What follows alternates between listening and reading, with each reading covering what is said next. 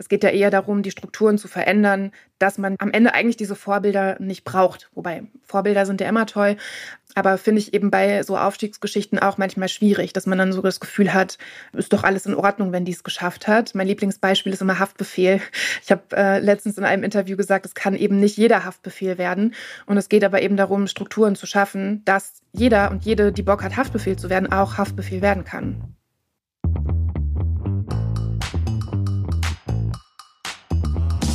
Willkommen bei 50-50 bei OMR. Wir sind Kira und Isa und sprechen in diesem Podcast mit unseren Gästinnen darüber, wie wir Gleichberechtigung und eine paritätische Geschlechterverteilung in der Arbeitswelt und darüber hinaus erreichen können. Viele von uns kennen sicherlich den Spruch, über Geld spricht man nicht. Aber was, wenn man gar nicht anders kann, als darüber zu sprechen, weil man beispielsweise nicht genug hat? Und was ist überhaupt genug? Wie viel Geld wäre gut? Die Autorin und Journalistin Mareike Kaiser hat sich mit genau diesen Fragen in ihrem aktuellen Buch Wie viel beschäftigt. Sie erzählt mir, wie man Geld gerechter verteilen könnte. Wir sprechen außerdem über das Muttersein und was diese beiden Themen gemeinsam haben.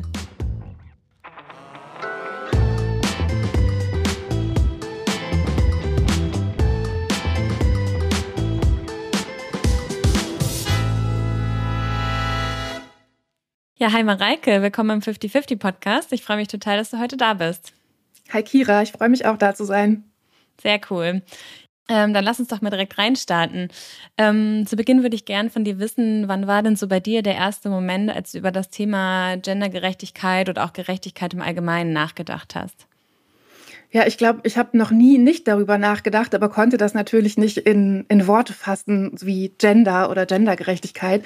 Aber ich bin mit zwei älteren Brüdern aufgewachsen und äh, schon alleine da war dann immer klar, okay, irgendwas ist hier anders bei mir. Warum eigentlich? Warum darf ich irgendwie vielleicht Sachen nicht, die meine Brüder dürften?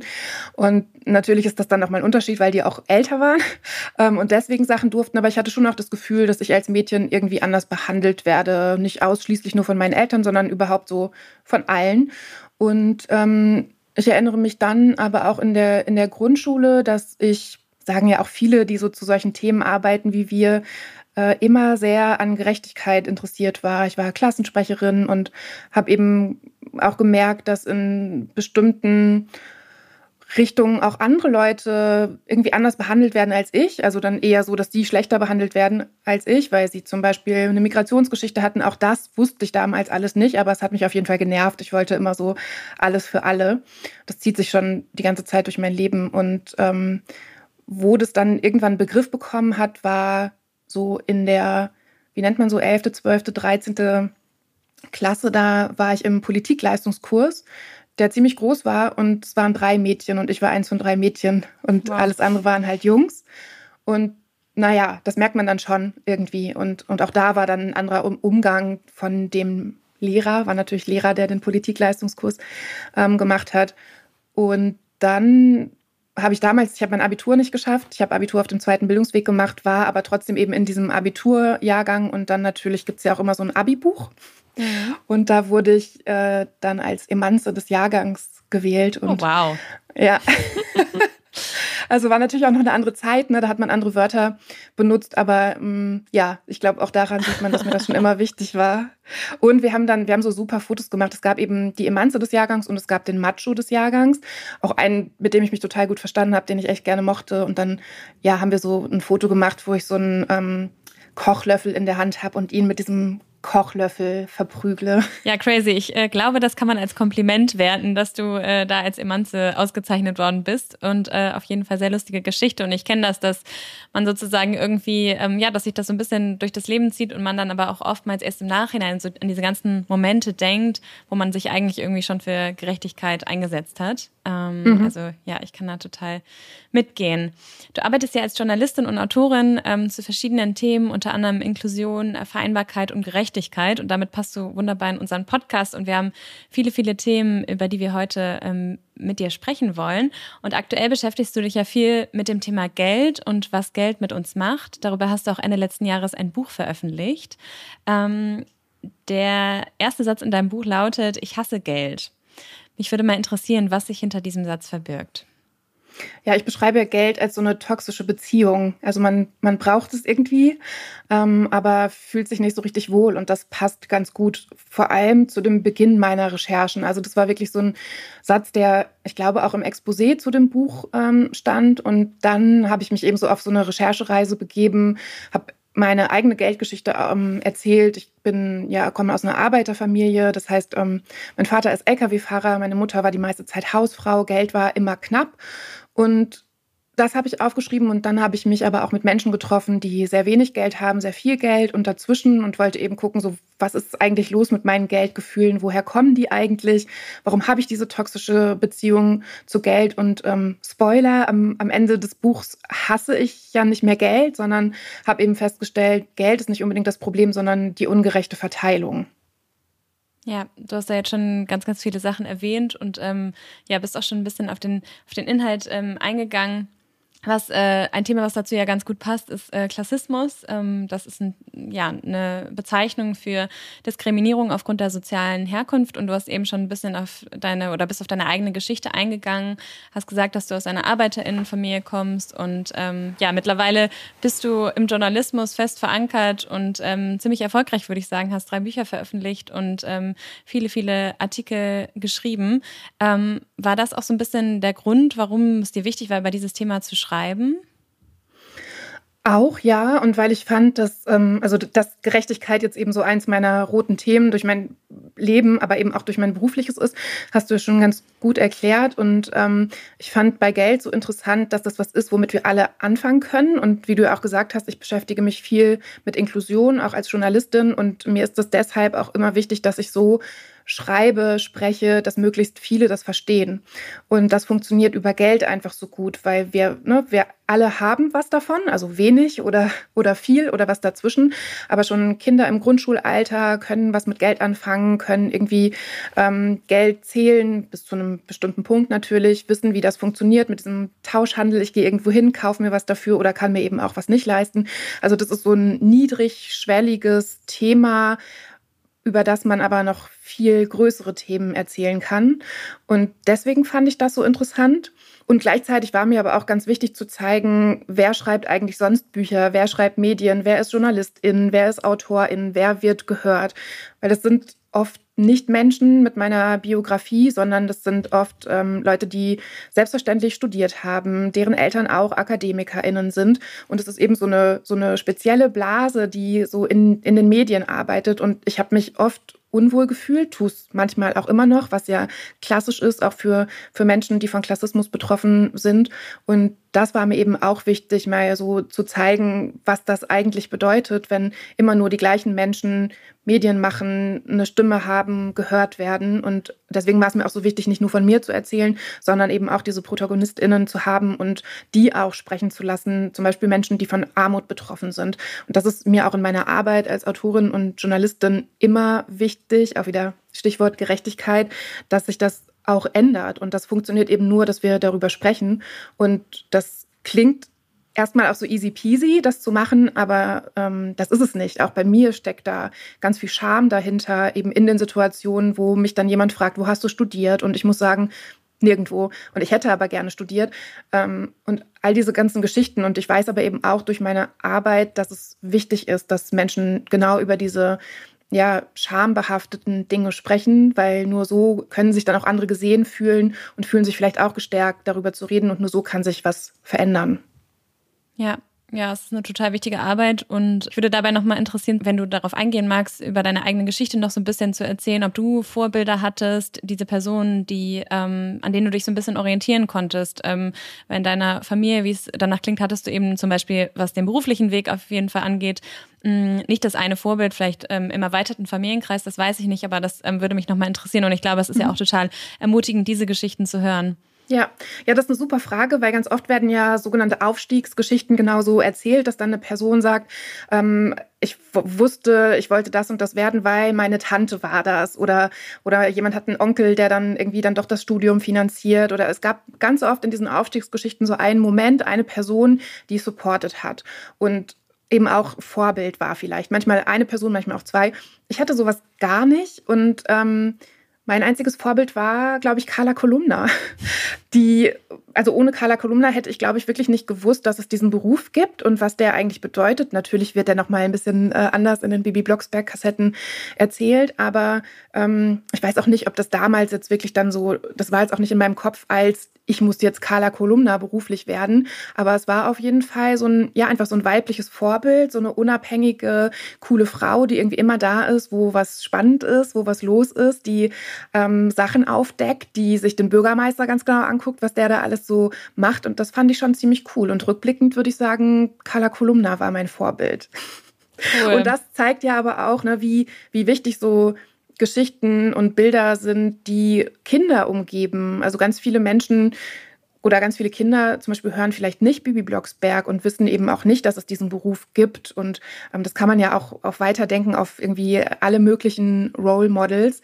Ähm, und zu der Zeit, als ähm, Bibi Blocksberg jetzt zum Beispiel geschrieben wurde, war das ja auch nicht selbstverständlich, dass da so eine nicht verheiratete Frau irgendwo rumhüpft und, und diese ganze Stadt da auf den Kopf stellt. Ne? Und ähm, auch heute sind solche Vorbilder natürlich noch immer wichtig. Und gleichzeitig wäre es aber natürlich schön gewesen, auch so im, im Real Life dann noch jemanden zu haben. Aber das äh, hatte ich nicht. Und das ist aber eben auch ein Grund, aus dem ich diese Geschichte auch erzählen wollte, weil ich ja Carla Kolumna werden kann für jemanden. Also ein bisschen jetzt äh, augenzwinkernd gesagt, aber ich bekomme jetzt auf jeden Fall auch auf mein aktuelles Buch, wie viel ähm, ganz viele Nachrichten von, von Leuten, die eben auch nicht so richtig wissen, wie komme ich da eigentlich hin, die eine Vorstellung davon haben, in den Journalismus zu wollen, aber bei denen es eben auch keine Mama, kein Papa gibt, die jetzt sagen, hier kriegst du irgendwie einen Studienkredit oder ähm, was auch immer, ähm, für die das einfach schwieriger ist. Und ich glaube, dass das helfen kann zu hören, das kann irgendwie funktionieren und gleichzeitig finde ich da aber auch immer ganz wichtig mit zu sagen,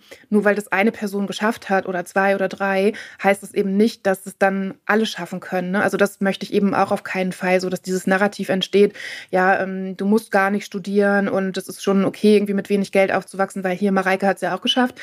Nee, es geht ja eher darum, die Strukturen zu verändern, dass man am Ende eigentlich diese Vorbilder nicht braucht. Wobei Vorbilder sind ja immer toll. Ähm, aber finde ich eben bei so Aufstiegsgeschichten auch manchmal schwierig, dass man dann so das Gefühl hat, äh, ja, es ist doch alles in Ordnung, wenn die es geschafft hat. Mein Lieblingsbeispiel ist immer Haftbefehl.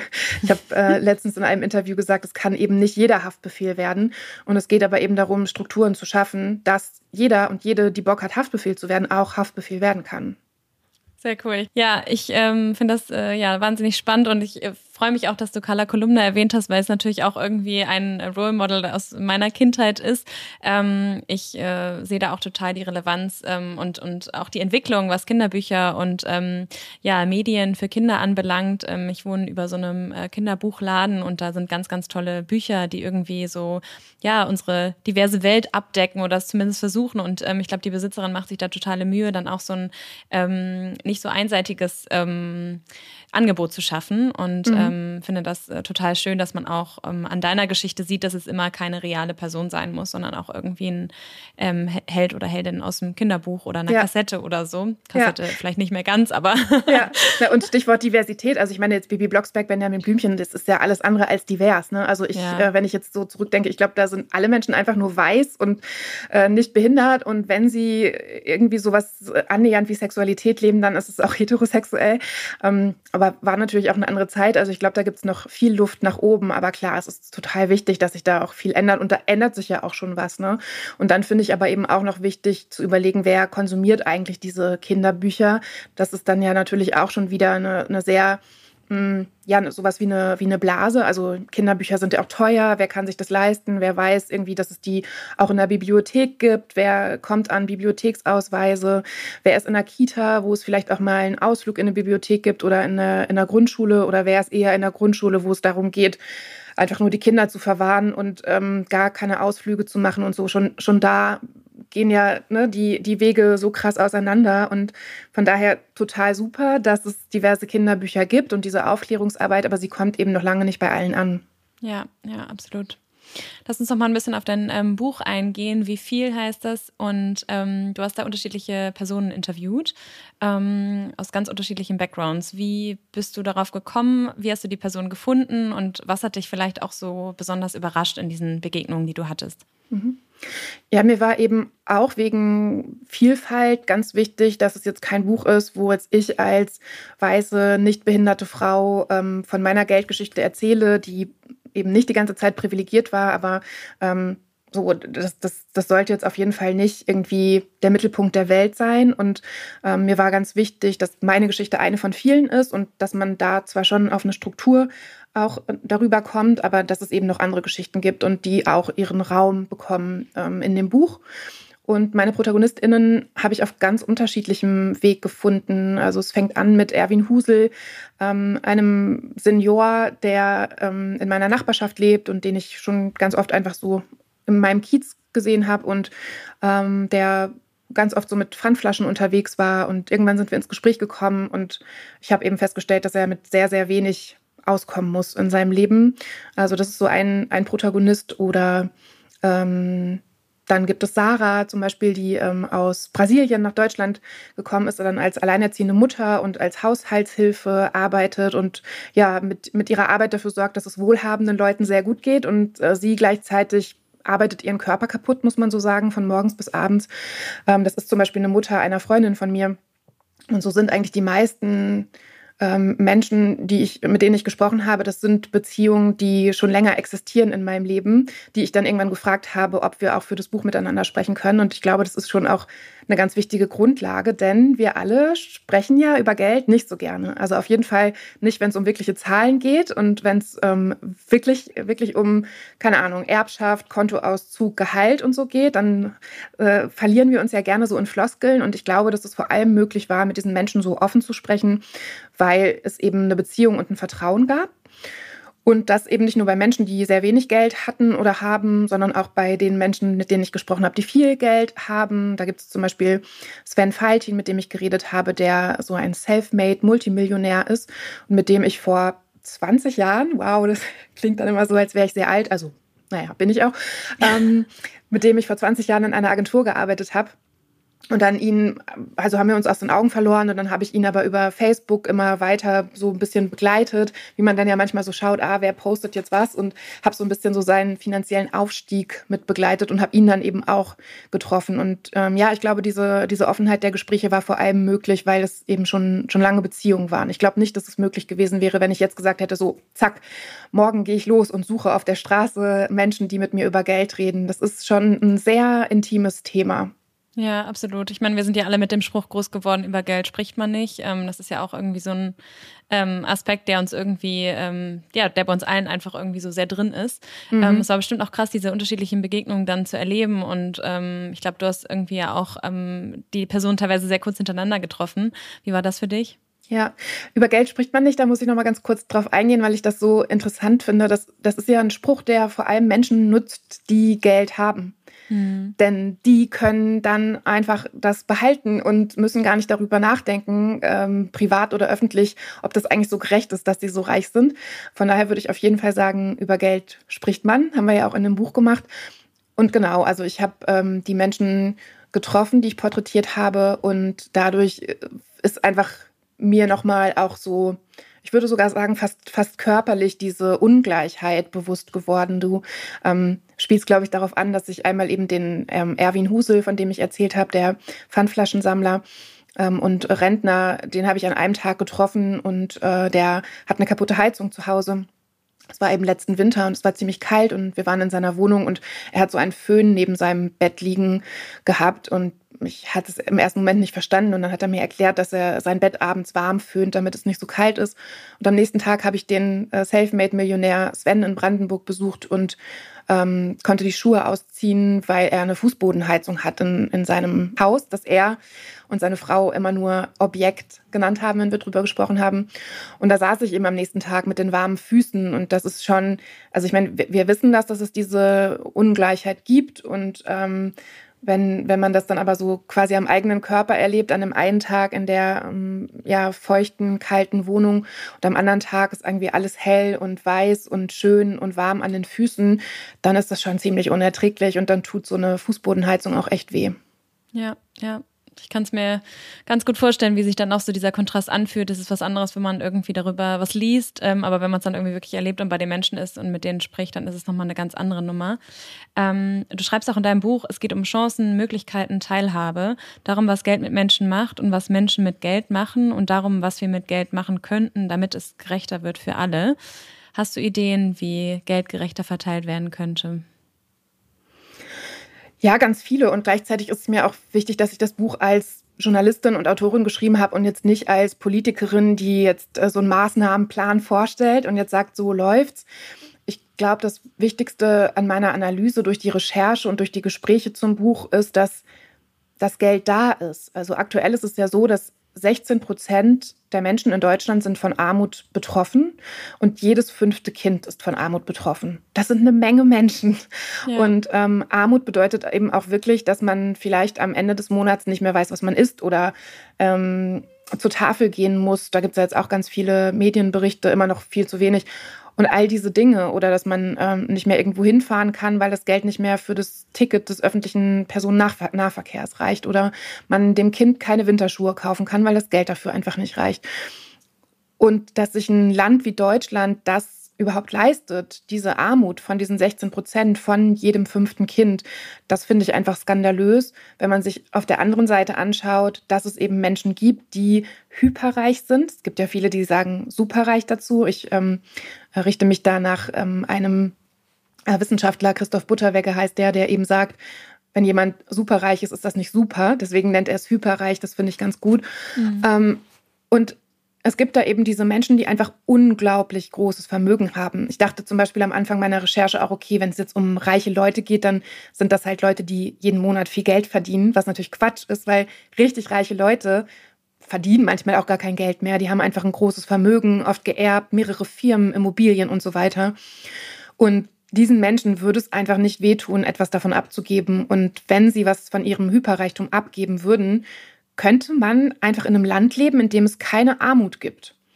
Und dass das nicht gemacht wird, verstehe ich nicht. Also ich verstehe, woher es kommt, aber ich verstehe nicht, dass es nicht geändert wird. Und ich verstehe auch, auf der einen Seite verstehe ich, warum sich darüber nicht mehr aufgeregt wird. Auf der anderen Seite verstehe ich das dann schon wieder, weil die Menschen, die von Armut betroffen sind, haben viele existenzielle Sorgen, ähm, werden manchmal auch krank dadurch, eben auch psychisch krank. Armut sorgt ja auch oft für psychische Krankheiten. Und es sind dann eben Menschen, die keine Kraft haben, jetzt noch eine Petition zu starten oder auf die Straße zu gehen und eine Demonstration zu organisieren. Deswegen leben wir in den Verhältnissen, in denen wir leben. Mhm. Aber wenn man sich das wirklich so, so vorstellt, es gibt auf der einen Seite die Armutsbetroffenen und auf der anderen diese Hyperreichen, die mehr, viel mehr haben als genug. Also wie du ja schon gesagt hast, ein, eine Frage aus meinem Buch, wie viel ist genug? Und diese Menschen haben definitiv mehr als genug. Dann ist wirklich so, also das, das, das kann man ändern. Und da gibt es ja auch Organisationen, ähm, die sich dafür einsetzen, zum Beispiel Text Me Now, mm, eine Vereinigung von eben auch Hyperreichen, die sagen, besteuert uns bitte. Ähm, das sind aber immer noch zu wenig. Aber genau das müsste es eigentlich sein. Also dieses, äh, wir sprechen nicht über Geld oder mh, mm, dann eben die Umkehrung, wir sprechen über Geld. Eigentlich müsste man das vor allem mit reichen Leuten machen. Was eben aber, also das, das soll jetzt nicht heißen, dass ne, ähm, Armutsbetroffene nicht sprechen sollen. Im Gegenteil, ich finde zum Beispiel diesen Hashtag Ich bin armutsbetroffen total wichtig, ähm, weil ich glaube auch, dass es medial einfach immer noch unterbelichtet ist, dieses ganze Thema. Aber man müsste, glaube ich, zusätzlich zu Gesprächen mit Armutsbetroffenen Gespräche mit hyperreichen Menschen führen, öffentlich und sagen, so wie rechtfertigen sie das eigentlich? Ja, ja. Du hast auch an einer Stelle formuliert, dass du kurz mal gedacht hast, dass am Ende deines Buches so eine Utopie steht, ähm, dass es vielleicht gar kein Geld mehr geben sollte oder ohne Geld keine Ungerechtigkeit. Ähm, dann bist du aber irgendwie zu dem Schluss gekommen, dass wir in einer Gesellschaft ohne Geld das Geld bloß durch etwas anderes ersetzen würden. Magst du darauf noch mal ein bisschen eingehen? Genau, ich dachte, Geld ist das Problem und wenn wir das irgendwie abschaffen, dann, dann wird alles gut. Und habe dann aber eben festgestellt, dass Geld ja eigentlich auch eine, eine gute Erfindung ist, ähm, dass die, die sich Menschen ausgedacht haben. Eben wie ich vorhin schon mal gesagt hatte, so dass Kinder zum Beispiel das so leicht verstehen, wie Geld funktioniert. Nur schon, in, ich glaube, so zweite, dritte Klasse in der Grundschule gibt es das Thema Geld, was dann durchgesprochen wird. Also so die Grundlagen versteht man total gut. Und ich hatte mit einer Autorin und Wissenschaftlerin gesprochen, Christina von Braun, die hat auch ein Buch zu Geld geschrieben und die beschreibt Geld als Sprache, die ziemlich leicht zu erlernen ist. Und das fand ich irgendwie so total plausibel. Also das ist da natürlich schon, also es gibt irgendwie den Bedarf, Dinge auch einzutauschen, Dingen einen Wert zu geben. Und Geld ist nicht das schlechteste System, aber wie damit umgegangen wird und wer welchen Zugang hat, das ist eben das Problem.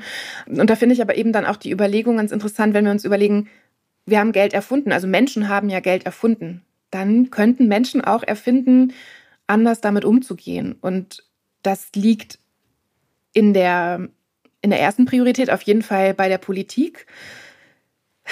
Also da gibt es dann ja auch so tausend, ähm, tausend Beispiele, weiß ich auch immer gar nicht, wo ich anfangen soll, aber sagen wir mal Ehegattensplitting zum Beispiel. Mhm. Das ist so ähm, ein Thema, wo es ja darum geht, wie wird Geld eigentlich verteilt, wie funktioniert das mit den Steuern und das Ehegattensplitting für Leute, die das jetzt vielleicht nicht so gut kennen, das ähm, bevorteilt einfach Menschen in einer Ehe, die unterschiedlich verdienen. Also es bevorteilt das Alleinverdienermodell meistens eben immer noch ähm, heterosexuelle Männer, die Vollzeit arbeiten und dann haben sie eine Hausfrau zu Hause oder eine Teilzeit arbeitende Frau und je größer der Gehaltsunterschied ist, desto größer ist die Einsparung bei der Steuer. Dass es sowas immer noch gibt in Deutschland ist ja, einfach ist ja total. Ähm, und das nur so als, als ein Beispiel, wie eben mit Geld umgegangen wird. Und ich glaube, dass es da einfach ganz, ganz viel Reformbedarf geben muss. Und gleichzeitig gibt es aber auch in privaten Möglichkeiten, anders mit Geld umzugehen. Und ähm, eben auch solidarischer mit Geld umzugehen. Am Arbeitsplatz, finde ich, ist eine Möglichkeit, wirklich offen darüber zu sprechen. Und das ist ein Appell vor allem an die Gutverdienenden, weil auch da sind es eher die, die dann nicht drüber sprechen, weil sie vielleicht auch irgendwann merken, ah, okay, die Kollegin XY ähm, kriegt ja irgendwie 500 oder 1000 Euro weniger, dann halte ich mal lieber meine Klappe, damit ich mehr habe. Ne? Also genau so wird ja zum Beispiel ein Gender Pay Gap aufrechterhalten, indem wir einfach nicht drüber sprechen. Und ähm, das können wir eben ändern. Also wir, wir, wir sollten zwar dafür kämpfen, dass sich diese politischen und strukturellen Rahmenbedingungen ändern, aber ich bin auch dafür und davon überzeugt, dass wir so in in unserem Job, in unserer Familie, im Freundinnenkreis schon auch ein bisschen was dafür tun können, dass sich der Umgang mit Geld ändert. Und ein ganz wichtiger Punkt dafür ist auch, und das ist auch einer der Gründe, warum ich dieses Buch geschrieben habe, dass klar wird, dass wie viel Geld wir haben, wie viel Geld wir verdienen, eben nicht ausschließlich davon abhängt, wie fleißig wir sind, wie klug wir sind, wie intelligent wir sind, wie hart wir uns anstrengen, sondern eben davon abhängt, in was für eine Familie sind wir geboren, wie ist unsere soziale, kulturelle Herkunft, sind wir von Rassismus betroffen oder nicht, leben wir mit einer Behinderung oder nicht, haben wir Kinder oder nicht, machen wir unbezahlte Care-Arbeit. All das sorgt dafür, ja, wie, wie, wie viel Geld wir haben, wie welchen Zugang zu Geld wir haben. Und äh, da gibt es ja immer so diesen gesellschaftlichen Trugschluss, wir leben in einer Leistungsgesellschaft und du musst dich nur hart genug anstrengen und dann klappt das schon. Ja. Und so ist es aber nicht. Und ich glaube, wenn man das einmal so verinnerlicht und verstanden hat, dass wir quasi nicht selbst schuld sind, wenn es bei uns finanziell nicht gut läuft, das ist so der erste Schritt, um dann auch offen darüber zu sprechen. Ja, ja, es sind ganz, ganz viele wichtige Punkte, die du ansprichst. Und ähm, ich glaube auch, da hat ja wahrscheinlich auch irgendwie Social Media und die Medien ihren Teil zu beigetragen, dass irgendwie diese ja, Slogans und äh, Dinge, die wir uns irgendwie gegenseitig seit Jahren erzählen, irgendwie auch immer noch reproduziert werden. Ähm, wer mehr über dein Buch erfahren möchte, der kann sich gerne erwerben. Ich würde jetzt, glaube ich, ähm, noch auf ein anderes Thema nämlich eingehen wollen, bevor wir sozusagen dein Buch so auseinandernehmen, dass es sich nicht mehr lohnt zu lesen. Man kann es ähm, auch hören übrigens. Das gibt es auch als man äh, auch hören. Hörbuch. Ich habe es eingelesen. Mhm. Ach cool. Ja, sehr gut. Das ist ja auch irgendwie immer ganz interessant für äh, einige, die nicht so gerne lesen. Ähm, du schreibst auch ziemlich viel über Vereinbarkeit. Ähm, da hast du ein weiteres Buch drüber geschrieben, das schon ein bisschen älter ist, aber über das wir auch gerne heute noch sprechen wollen. Es trägt den äh, Titel Das Unwohlsein der modernen Mutter. Und du schreibst darin, dass ähm, Mütter viele Rollen erfüllen müssen. Die Versorgerin, Businesswoman und MILF und das Mutterideal unerreichbar und voller Widersprüche ist. Was meinst du damit und wie unterscheidet sich vielleicht auch die moderne Mutter von der Mutter, die es früher gab? Mhm. Ja, also die unterscheiden sich ziemlich krass, finde ich, weil so früher, auch in Anführungszeichen, aber sagen wir jetzt mal eher so die Generation unserer Mütter, ähm, da gab es ja so ein klares Rollenbild, wie eine gute Mutter zu sein hat. Und ähm, leider auch immer noch, also oder was heißt immer noch, aber damals heute tatsächlich auch immer noch, aber damals noch mal mehr, ähm, auch beeinflusst von so einem Nazi-Ideal, also wirklich so aus so Idealen aus der Zeit des Nationalsozialismus. Und da ging es ja eben darum, möglichst viele Kinder zu haben und äh, dem Mann eine gute Frau zu sein und die Klappe zu halten und die Fürsorgearbeiten zu Hause zu machen und ähm, eben ja eigentlich so eine Statistinnenrolle zu haben, die aber eben dafür sorgt, dass es allen gut geht, dem arbeitenden Mann und den Kindern. Und wenn es den Frauen dann nicht gut gegangen ist, dann haben sie Frauengold getrunken. Mmh da gab es ja damals auch so crazy Werbung, irgendwie, äh, wenn dir alles zu viel wird, trink Frauengold und alles wird gut. Und am Ende ist es halt einfach nur ein Schnaps gewesen. Ja. Und heute soll die Frau eben ganz viel, also die Mutter ganz viel davon sein, aber dazu eben noch äh, sexy und eben, wie du auch gesagt hast, Businesswoman, also im Job erfolgreich und dann aber bitte auch noch Me-Time und Self-Care und all diese ganzen Erfindungen, die ja eigentlich ganz gut sind, aber die dann auch gleichzeitig wieder unheimlichen Druck machen. Und ähm, das sind einfach so viele Erwartungen, die kein Mensch erfüllen kann. Also ich glaube, jede, jede einzelne schon alleine wäre eine, eine krasse Erwartung und ein krasser Druck, aber alles zusammen funktioniert einfach nicht. Und das ist eben auch was, wo man schlecht sagen kann, so ich lehne mich jetzt zurück und mir ist die Gesellschaft egal und was die alle von mir wollen, ich mache mein eigenes Ding. Das geht halt nicht. Also das ist ja so Grundlage unseres Zusammenseins. Also wir vergleichen uns mit anderen Menschen. Wir wollen, ähm, dass andere Leute uns, vielleicht nicht alle, aber die meisten irgendwie gut finden. Gerade auch was Mutterschaft angeht, wollen wir eine gute Mutter sein. Also sowas wie Rabenmutter zum Beispiel gibt es ja für Väter nicht. Da sehen wir dann so, so einen Begriff, da sehen wir dann eben auch den Unterschied. Also ein guter Vater zu sein, da ist die Messlatte sehr viel niedriger als eine, eine gute Mutter zu sein. Ja. Und unter diesen riesengroßen Erwartungen zerbrechen einfach total viele Mütter.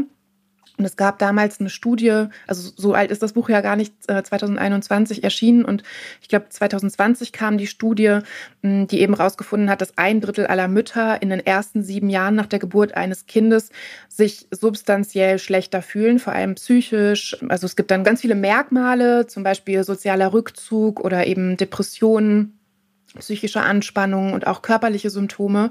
Und ein Drittel aller Mütter finde ich schon ziemlich viel und das zeigt eben, dass das ja einfach alles viel zu groß ist. Und ich habe dann damals darüber eine Kolumne geschrieben, die auch das Unwohlsein der modernen Mutter hieß, weil in dieser Studie dieses Wort Unwohlsein vorkam und mit mir hat der Begriff total viel gemacht. Und diese Kolumne ist dann bei Zeit Online durch die Decke gegangen und ähm, es haben sich einfach total viele Mütter auch darin wiedergefunden in, in dieser Belastung. Und genau, dann dachte ich mir, schreibe ich da jetzt nochmal ein Buch drüber und habe dann in dem Buch eben so diese einzelnen Aspekte auseinandergenommen. Also meine Kapitel heißen die Arbeit, der Sex, die Liebe, der Körper und schaue mir eben so jedes einzelne Thema an und eben all die Erwartungen auch, die daran geknüpft sind und auch wie unrealistisch es ist, die alle miteinander zu vereinbaren. Eben auch, und das ist dann wieder der große Bogen, ähm, wegen der Rahmenbedingungen, in denen wir leben, die sich ausrichten an einem heterosexuellen, weißen, Vollzeit arbeitenden Mann und nicht einer alleinerziehenden Mutter mit drei Kindern ja, trotz dessen, dass es heutzutage ja so viele arbeitende Mütter gibt und so viele Mütter, die der Erwerbsarbeit nachgehen und nicht eben nur dieses Hausfrauenideal dem nachgehen, ähm, ist die Teilzeitquote ja ziemlich hoch auch in Deutschland und die Aufteilung ähm, in heterosexuellen Beziehungen ist immer noch sehr, sehr klassisch. Also ähm, die Frau arbeitet vielleicht in Teilzeit oder bleibt ganz zu Hause, aber in der Regel arbeitet sie meistens irgendwie in Teilzeit und der Mann arbeitet Vollzeit. Warum meinst du, ist das noch so? Weil diese Idealisierung und ähm, eben auch diese Vorstellung von so einer Heteronormfamilie einfach ganz tief in uns sitzt. Das ist das, womit wir sozialisiert werden. Fast alle Menschen kommen auf die Welt, es wird ihnen ein Geschlecht zugewiesen und je nachdem tragen sie dann einen blauen Body oder einen rosa Body und äh, werden entweder dafür gelobt, dass sie sich gut um andere kümmern oder dafür, dass sie mutige Raufbolde sind. Also da fängt es ja schon an und dass es dann auch sehr schnell darum geht, irgendwie ähm, Kita-Kinder, so ist das jetzt dein Freund und alles ist dann auch irgendwie so sexualisiert aufgeladen. Mm, und es gibt ja viele Bemühungen, das anders zu machen, aber trotzdem ist es, glaube ich, in der Mehrheitsgesellschaft eben immer noch so. Also das Ziel ist eine Heterofamilie mit einem Haus. So. Ähm, und einem Hund. Genau, vielleicht noch ein Hund oder eine Katze. Äh, und das ist einfach seit Jahrzehnten so und ähm, das ist Sozialisation und da kommt man total schwierig davon weg. Und selbst wenn man sich anstrengt als Eltern, ist das, ist das schwierig. Ich kenne das zum Beispiel auch von vielen getrennt lebenden äh, Eltern, die dann ja zum Beispiel auch so eine Scham haben, darüber zu reden, dass sie sich trennen, wo man ja eigentlich denken würde, so, okay, also die, die am meisten wachsende Familienform sind Alleinerziehende und trotzdem ist es aber immer noch so, hat es so ein Narrativ von, okay, es ist jetzt gescheitert, dieses ideale Familienbild ist gescheitert. Ja, absolut. Und die Frage ist halt so, okay, wo gibt es eigentlich dieses ideale Familienbild? Ne? Und obwohl wir das dann irgendwann auch alle, alle wissen und um uns rum auch sehen, die Realität sieht anders aus, wachsen wir trotzdem noch damit auf. Ist dann auch irgendwie wieder eine gute Verbindung zu den Bilderbüchern, zu den Kinderbüchern, die wir vorhin hatten. Ja. Auch in der Richtung brauchst du einfach ne, sehr viel mehr Diversität. Und wenn wir aber eben so sozialisiert sind und unsere Gesellschaft so aufgebaut ist, dass es eigentlich zwei Erwachsene braucht, um ein oder zwei Kinder gut durchzubringen, dann gibt es natürlich die systemischen Probleme für die Menschen, die alleine ein Kind oder zwei oder drei großziehen wollen. Und ich glaube, das ist das Problem. Es wird ja von der Teilzeitarbeit auch oft als Teilzeitfalle gesprochen, was definitiv so ist, ähm, weil Teilzeitarbeit bedeutet ja nicht nur weniger Geld, sondern auch weniger Rente.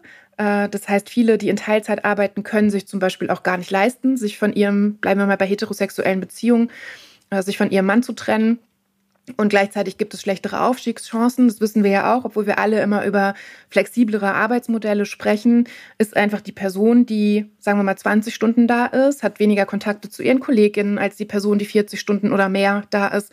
Ist nicht, wenn du dich um ein Kind kümmerst, bist du einfach nicht immer erreichbar. Du, du musst dich auch mal um dein Kind kümmern. Arbeit und Care-Arbeit gleichzeitig funktioniert einfach nicht. Ähm, dadurch gibt es dann irgendwie ja, schwierigere Aufstiegschancen und äh, tatsächlich ist es, ist es die Falle. Ne?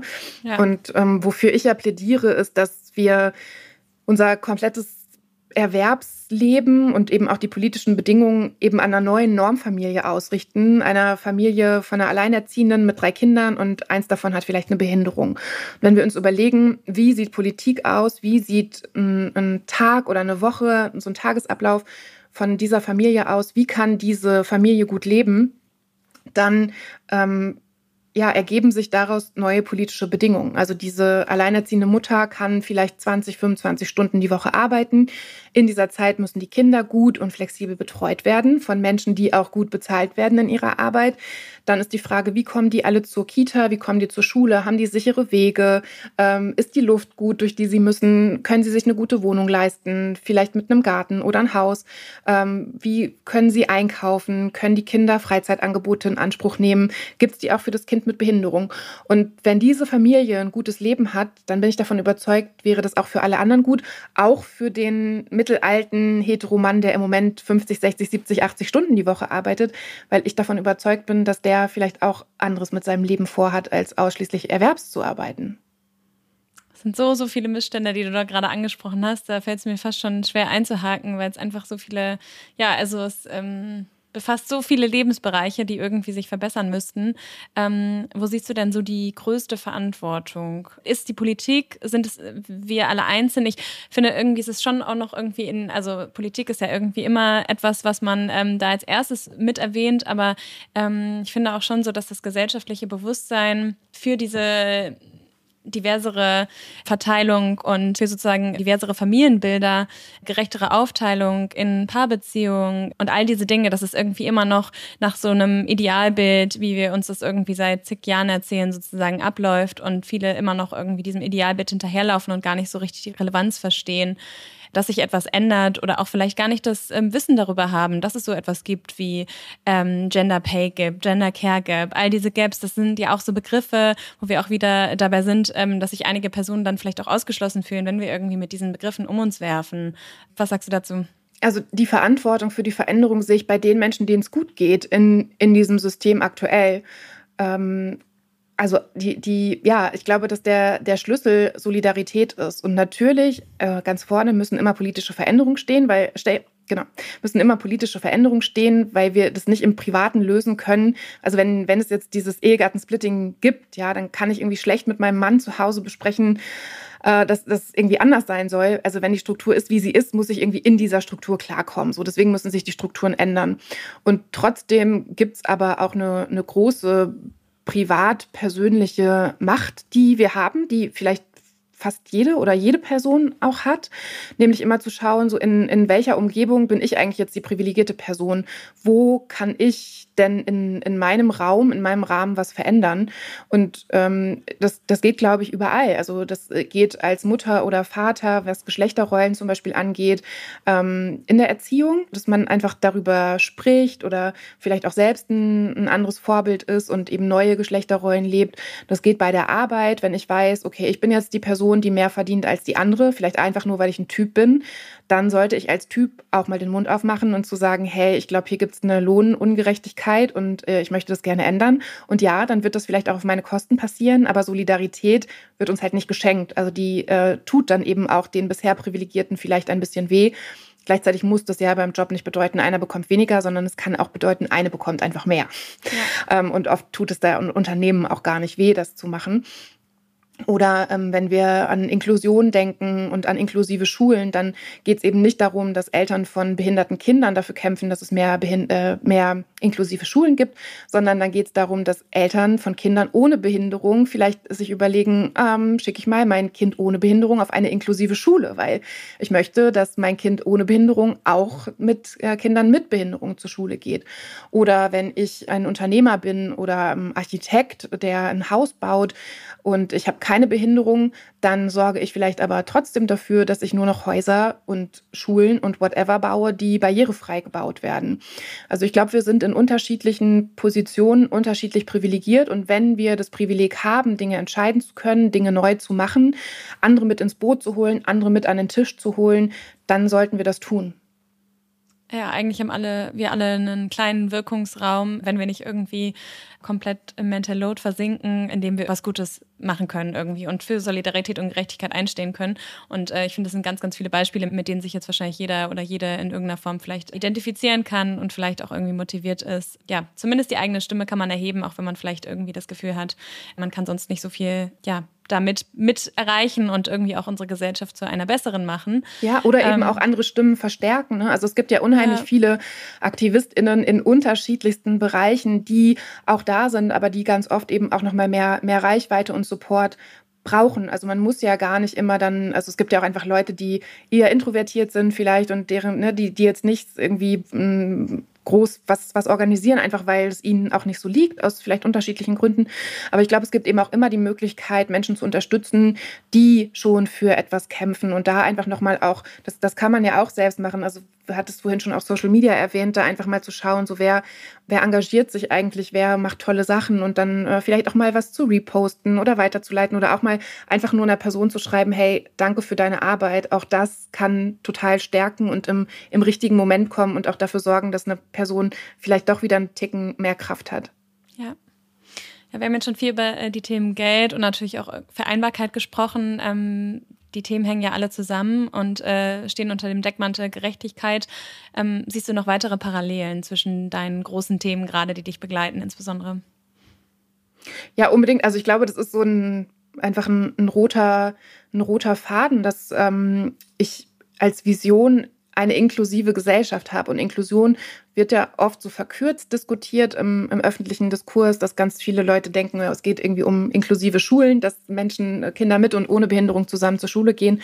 Aber Inklusion umfasst ja alle menschlichen Merkmale, ne? also nicht nur Behinderung, sondern auch sexuelle Orientierung, soziale, ethnische Herkunft, psychische Erkrankungen und so weiter und so fort. Ja. Und das finde ich einfach total wichtig, also dass wir, dass wir auch wirklich also nicht nur verstehen, sondern auch begreifen, also auch emotional, ähm, dass menschliche Vielfalt einfach normal ist und dass unsere Gesellschaft aber nicht darauf ausgelegt ist, sondern die ist eben auf diesen einen sehr eingeschränkten Normalfall ausgerichtet. Ja. Und ich glaube, das ist das, was sich durch meine komplette Arbeit zieht, dass ich da gerne Überzeugungsarbeit leisten würde oder auch gar nicht unbedingt Überzeugungsarbeit. Also als Journalistin reicht es ja manchmal auch einfach zu zeigen, hey, das gibt's noch und das gibt's noch und das gibt's noch. Und daraus ergibt sich dann natürlich was. Ne? Wenn daraus ergibt sich am Ende dann eine andere Politik, die eben nicht Profit äh, in den Mittelpunkt stellt, sondern Fürsorge für andere Menschen zum Beispiel und ähm, eben am Ende dafür sorgt, dass alle ein gutes Leben haben. Und da kann man sich natürlich so einzelne Sachen rauspicken, eben äh, Vereinbarkeit, Aufteilung von Erwerbs- und ähm, Care-Arbeit, ähm, Aufteilung von Vermögen. Am Ende geht es eben um genau eine, eine, eine gerechte Verteilung von, von Chancen, von Mitsprache. Und es ist einfach nicht zu verstehen, warum eben nicht alle mitsprechen können. Ne? Also darum, darum geht es mir am Ende eben auch immer, dass wenn wir uns überlegen, wie wollen wir miteinander sprechen, wie wollen wir miteinander leben, ähm, wie wollen wir politische Rahmenbedingungen haben, dann können nicht nur 20 Leute, die sehr privilegiert aufgewachsen sind, darüber entscheiden, sondern dann müssen mehr Leute am Tisch sitzen. Und die Frage ist dann ja auch noch, muss es eigentlich ein Tisch sein und müssen die eigentlich sitzen? Wollen vielleicht drei Leute lieber liegen? Äh, zwei müssen sich eher bewegen, wenn sie denken, also laufen sie äh, vielleicht um den Stuhl rum. Ähm, ich glaube, dass es sehr, sehr viele neue Wege der Mitbestimmung geben muss, damit wir in einer gerechteren Welt leben könnten. Absolut. Mareike, wir sind fast schon am Ende angekommen. Die Zeit rast wahnsinnig. Ich weiß aber, dass wir noch Möglichkeiten haben, dich dieses Jahr zu sehen. Und zwar habe ich gesehen, dass du Lesungen gibst zu deinem Buch Wie viel. Und das kann ich schon mal spoilern. Wir sehen dich auch auf dem OMR-Festival im Mai. Da freuen wir uns auch total. Ähm, ich freue mich auch. Du, ja, magst du da noch ein bisschen ähm, sagen, ob es noch andere Möglichkeiten gibt, dich zu sehen oder ähm, wie man auch von deinen Lesungen vielleicht erfährt? Genau, ich glaube, ein guter Weg, äh, mir zu folgen, ist immer auf Instagram. Äh, mein Name ist da Mareik Hers. Ich habe jetzt auch gerade, genau, habe ich ganz am Anfang gar nicht gesagt, äh, dass ich äh, jetzt gerade eine kleine Internetradiosendung gestartet habe am 1. Januar, so als gesehen, kleine, ja. kleine Schnapsidee, ohne Schnaps, aber weil ich ja reingeschlafen habe.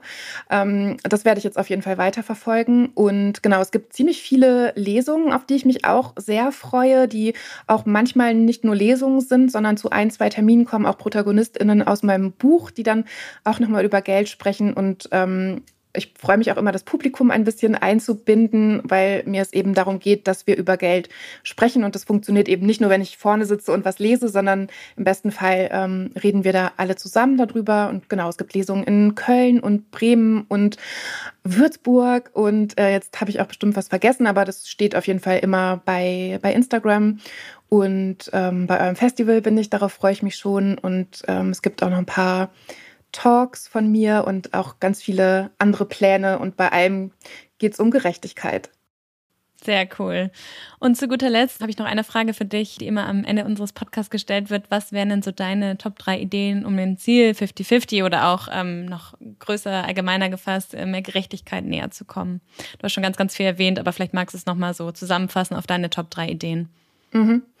Ja, Solidarität. Ich glaube, das ist also drei, drei in eins. Ich glaube, es geht wirklich um, um Solidarität, weil es äh, vielen Menschen super gut geht und denen geht es nicht schlechter, wenn sie ein bisschen was davon abgeben. Und ähm, ich finde, es kommt darauf an, dass wir alle, also wirklich jeder und jeder für sich schaut, wovon kann ich denn ein bisschen was abgeben? Und die meisten haben was zum Abgeben. Das muss nicht Geld sein, das kann auch Zeit sein, das kann Fürsorge sein, das kann Liebeswort sein oder eine Blume oder ähm, jemanden anders auch einfach in Ruhe lassen, wenn die Person in Ruhe gelassen werden will. Also da einfach ein bisschen drüber nachzudenken. Und dann gibt es ganz viele Sachen, die man machen kann, damit es anderen Menschen gut geht. Und oft geht es einer selbst auch besser, wenn es anderen Leuten besser geht. Word, absolut. Sehr cool. Mareike, vielen, vielen Dank, dass du im Podcast zu Gast warst. Ähm, Danke für die Einladung. Ich habe viel gelernt und ähm, kann auf jeden Fall deine Bücher sehr empfehlen und ähm, freue mich natürlich auch, dass wir uns nochmal wiedersehen in diesem Jahr. Ja, ich mich auch sehr. Danke, es war ein schönes Gespräch. Danke. Ich hoffe, ihr konntet aus der heutigen Folge mit Mareike genauso viel lernen, wie ich das tun konnte. Nun würde mich aber interessieren, welchen Bezug habt ihr zu Geld und was sind eure Erkenntnisse aus der heutigen Folge? Schreibt mir dazu gern bei LinkedIn an Kira Schubert und hinterlasst dem Podcast auch gern eine Bewertung auf den bekannten Plattformen da. 50-50 bei OMR der Podcast für eine paritätische Geschlechterverteilung in den Führungsetagen der Wirtschaft und Gleichberechtigung in der Arbeitswelt sowie darüber hinaus. Dieser Podcast wird produziert von Podstars bei OMR.